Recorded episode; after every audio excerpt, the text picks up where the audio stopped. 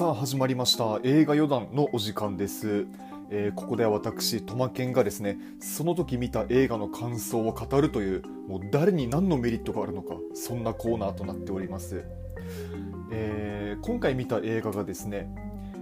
2023年今年公開されている日本映画えー山崎さえー隆監督作品で「えーゴジラマイナスワンでございます、えー今もしっかり劇場公開中の作品ですね。あのーなるべくなるべくネタバレはしないように、えーお話をしていきます、まあ、多少はあるかもしれないんですけど重要な部分はもちろん、えー、と隠し隠して、えー控えてお話をしていくので、あのーまあ、ぜひ皆さんにも、えー劇場で見てもらいたいという、えー思いがございます。あの今作の舞台は主に1947年、えー戦後の混乱の中復興しつつある東京にゴジラが上陸し、えー神木隆之介演じる元特攻兵の敷島光一は戦争でさまざまな傷を負った人々ととと共に、えー日本を守るために立ち向かう。的なあらすじですね。あの本当は他にも超言いたいことがありますけど、まあ、あらすじはこのくらいにしておきます。えっと、まずですね僕はこの映画を見るのを非常にためらっておりましてというのもあの僕のアンテナだとこの作品への評価がもうすこぶる低いんですね本当に。でも世間的には大ヒットしてるじゃないですか。で、まあ、とりあえず今作を見るか見ないかの判断基準としてあのまだ見ていなかった「シン・ゴジラ」え2015年でしたっけ「シン・ゴジラ」を見てみたんですけどあのそれが正直ちょっと面白くなかったというかあのなんかすごいななんだろう眠たい映画だなと思ったのであのいやもう、えーどうしようかな見ないでおこうかなみたいな感じだったんですけど、まあ、勇気を振り絞ってね、え今作を見てみたわけです。それが想像以上に面白いというか、まあ僕は割と肯定的に捉えてるので、え今回評論させていただこうかなとなりました。あのまず本当に映像が素晴らしいですよね。あの僕はもうその日本映画の CG 技術にはもうとっくに絶望していたんですけどあのこの映画の、まあ、映像は本当に素晴らしいと思いました。えこれはぜひ皆さんにも体験してほしいですね、まあ、音も最高でしたからね本当に。で内容的にはあのぼまず僕がこの映画をその警戒していた理由の一つとして他の人のレビューを見ると例えば戦争の反省がないとか終戦直後の人々の様子とは思えないみたいななんかそういうコメントが多くてああ確かにそれはやばいかもしれませんね。ええみたいに思っていたんですが、まあ、実際に見てみると、まあ、そういった部分も個人的にはそのいろいろと解釈が間に合うというかその批判は確かにそうだけど僕はそこまでの嫌悪感は抱かずに済んだんです。で、えー、とこれはネタバレにはならなそうというか、まあ、どう見てもそうだろうって感じの部分からお話をすると、えー今回のゴジラははっきりと原爆のメタファーなんですね、まあ、今回のというかそのゴジラ自体がもともと原爆とか核実験とかから着想された怪獣なのであの今作の舞台を終戦直後にすることで、まあ、よりそういった出自が意識しやすいですよね。でもっと言えば今作は戦争そのものをを、えーゴジラというアイコンを使って追体験的に組み立てた話になっていましてだからこそ登場人物たちがそれぞれ経験した戦争体験がいま、えー未だにまあ生傷として残る戦争の記憶とかを、まあ、おのずとゴジラに重ねていくわけです、まあ、家族や友人を奪い国を吹っ飛ばしたあの悲惨な戦争が怪獣という形となってまた日本にやってきた。さあどうする？それが今作の大筋なんですね。で今作にはもう一つ物語の重要な要素がありまして、まあ、セリフでもたびたび出てきますが、えー主に主人公が個人的な戦争体験をどう終わらせるか。つまり戦争の辛い記憶やそこで突きつけられた惨めな自分そういったものをどう乗り越えるか脱却するかという、まあ、ある意味成長端的な話も同時進行していくわけですあのつまりこの物語は原爆メタファーであるゴジラとの対峙という軸と、えー主人公が自分自身を乗り越えるという軸の2つの軸で進行していく話になっているんですね。えーでは内容に入っていきますと、まあ、まず、えー主な舞台は1947年の東京なんですが、えー物語自体は1945年、まあ、大戦末期から始まります、えー主人公の光一は特攻兵なのですが、まあ、特攻への恐怖から、えーとある島の整備場に不時不時着して、えー、そこでゴジラと遭遇します。そこで光一はまあ失態みたいなことを犯して、えー、整備兵たちがほとんど全滅してしまう、えー、特攻兵として死ねなかったどころか自分のせいでたくさんの人が亡くなった、まあ、そんなところから物語が始まるんですね。この辺はなんか永遠のゼロっぽいなとか思いながら見てたんですけど、まあ、そこから、えー、焼け野原の東京の実家に戻り、えー、家族が全滅していることを知り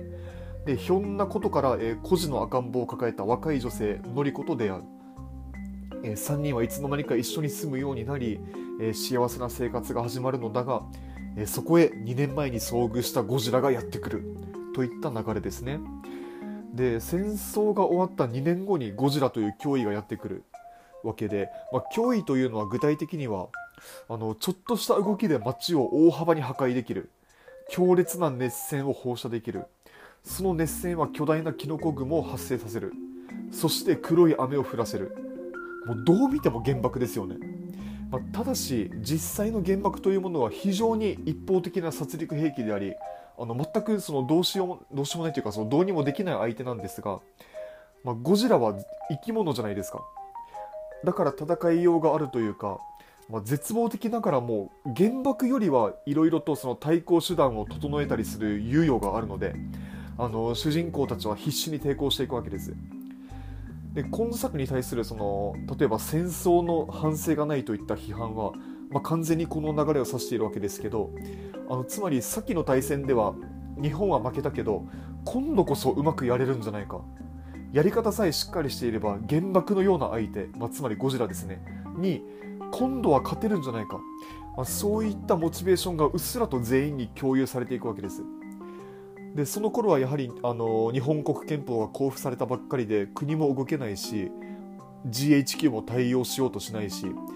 じゃあ俺たち民間人で戦うしかないだろうみたいな流れですねあのなので確かに戦争の反省がないといえばないですあの少なくとも戦争の中のその加害者的視点っていうのはもう全く無視されてることがやはり問題だなとは思うんですよ。まあ、ただ僕の感覚ではあの今作は別にそういう映画じゃないというか、確かに現代的な感覚ではあのゴジラと戦うためにも、えー、もう一度戦争みたいなことをするっていうその物語全体の在り方自体はどうかと思うけど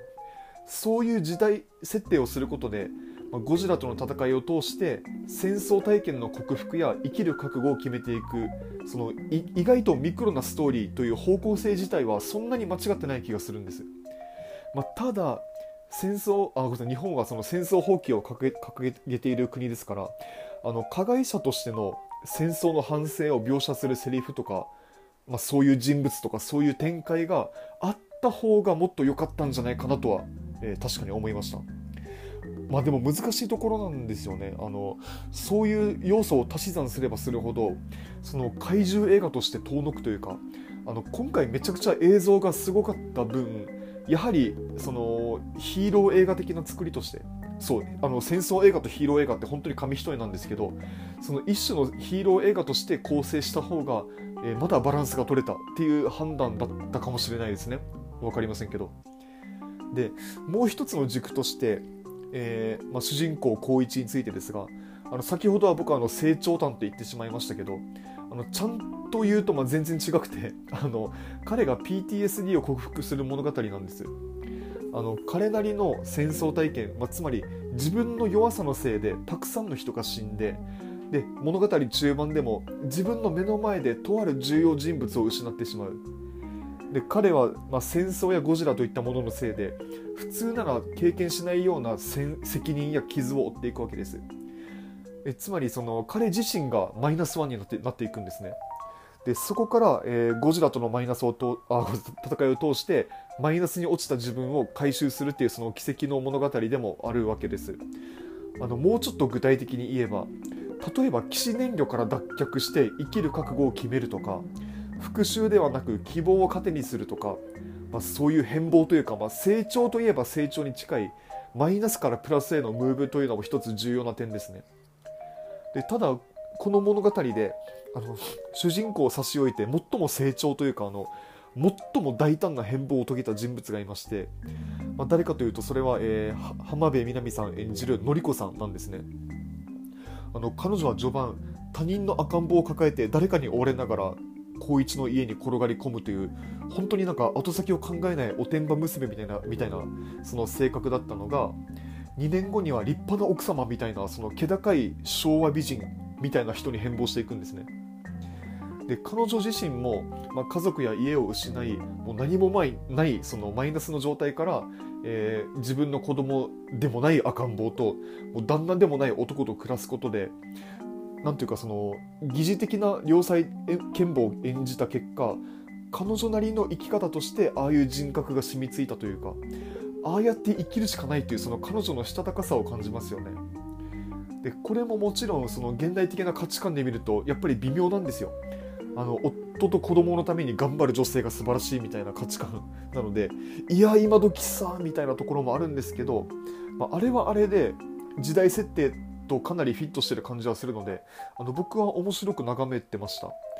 あと、まあ、印象深い人物があの途中からあの主人公一派というかこれもう完全に上手のオマージュだろって感じの4人 ,4 人組が結成されるんですけどあのその中の1人であの小僧と呼ばれる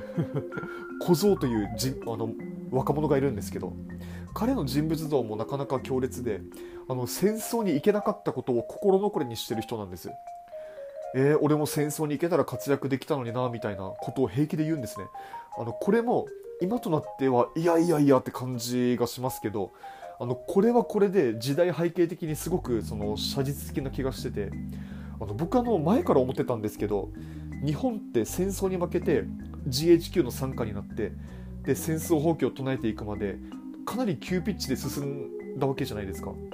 だからみんながみんなそういう戦争放棄への意識改革がスムーズにいったとはとても思えなくて